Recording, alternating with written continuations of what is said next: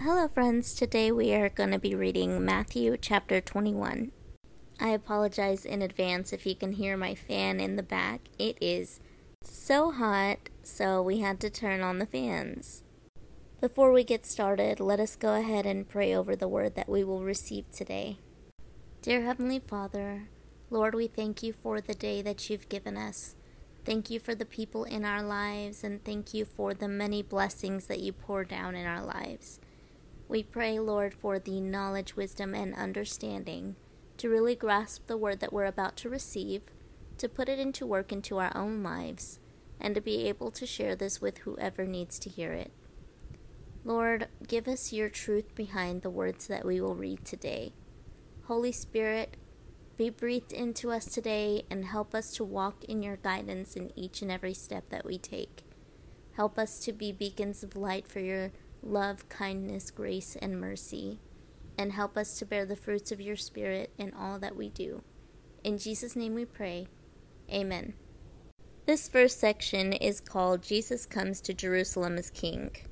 As they approached Jerusalem and came to Bethphage on the Mount of Olives, Jesus sent two disciples, saying to them, Go to the village ahead of you, and at once you will find a donkey tied there, with her colt by her Untie them and bring them to me.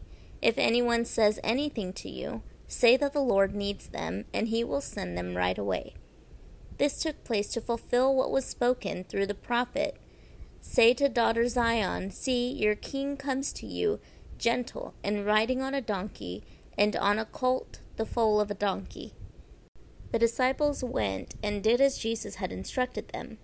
They brought the donkey and the colt and placed their cloaks on them for Jesus to sit on. A very large crowd spread their cloaks on the road, while others cut branches from the trees and spread them on the road.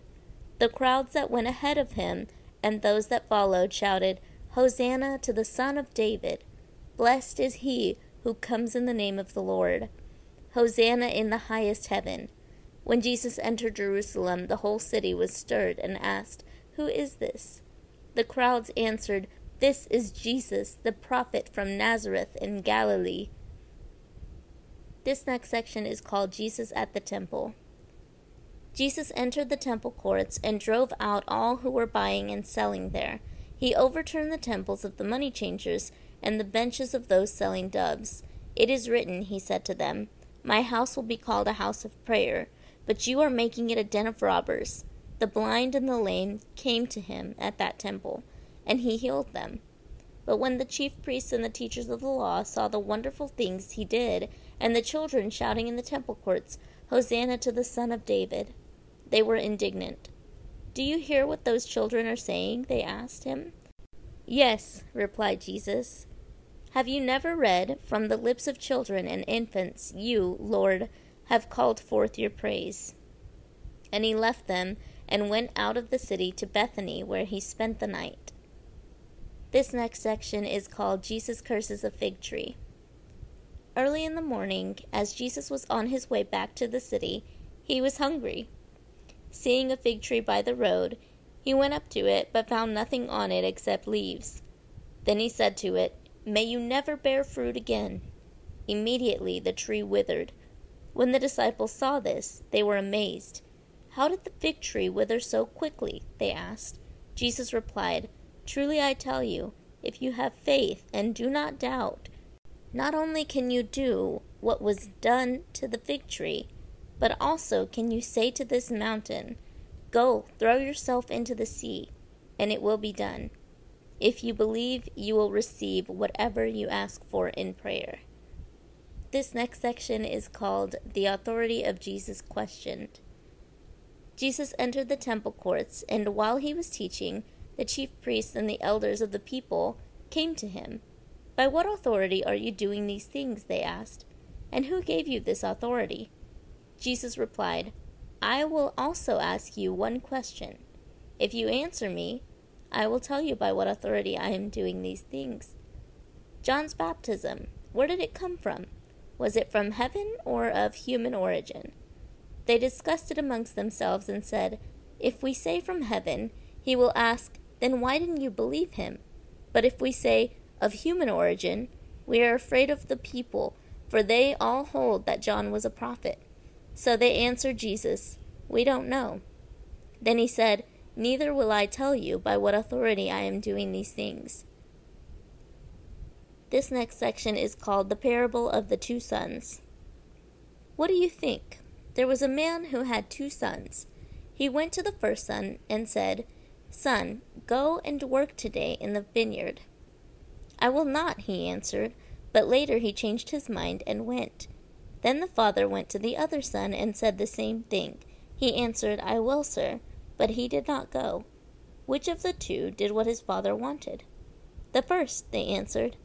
Jesus said to them, Truly I tell you, the tax collectors and the prostitutes are entering the kingdom of God ahead of you.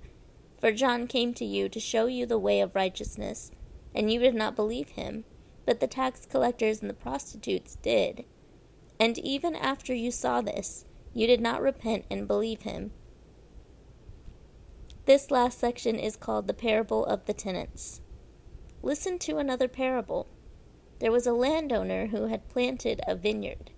He put a wall around it, dug a winepress in it, and built a watchtower.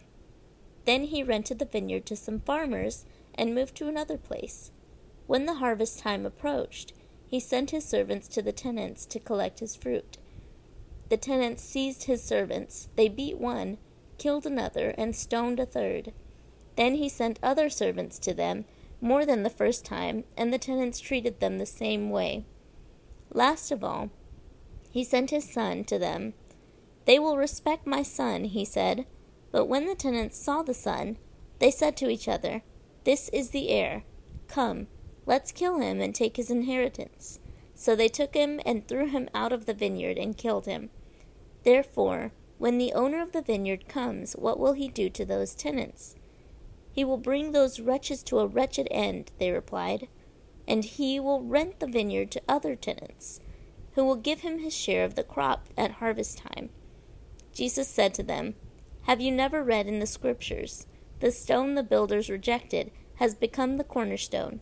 The Lord has done this, and it is marvelous in our eyes.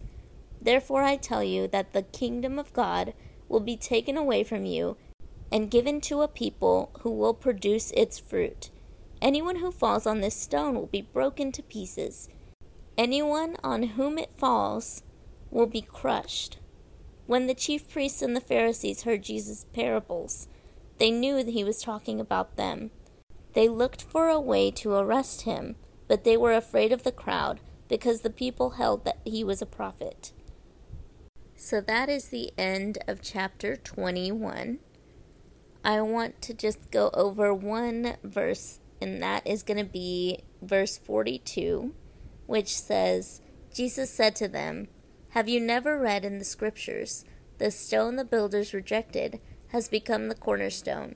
The Lord has done this, and it is marvelous in our eyes whenever I am feeling down on myself and doubting myself and just really letting the disappointment of things that I wasn't able to get done bring me down, I think about this verse and it makes me feel so much better to know that God can use anyone and everyone, and He does.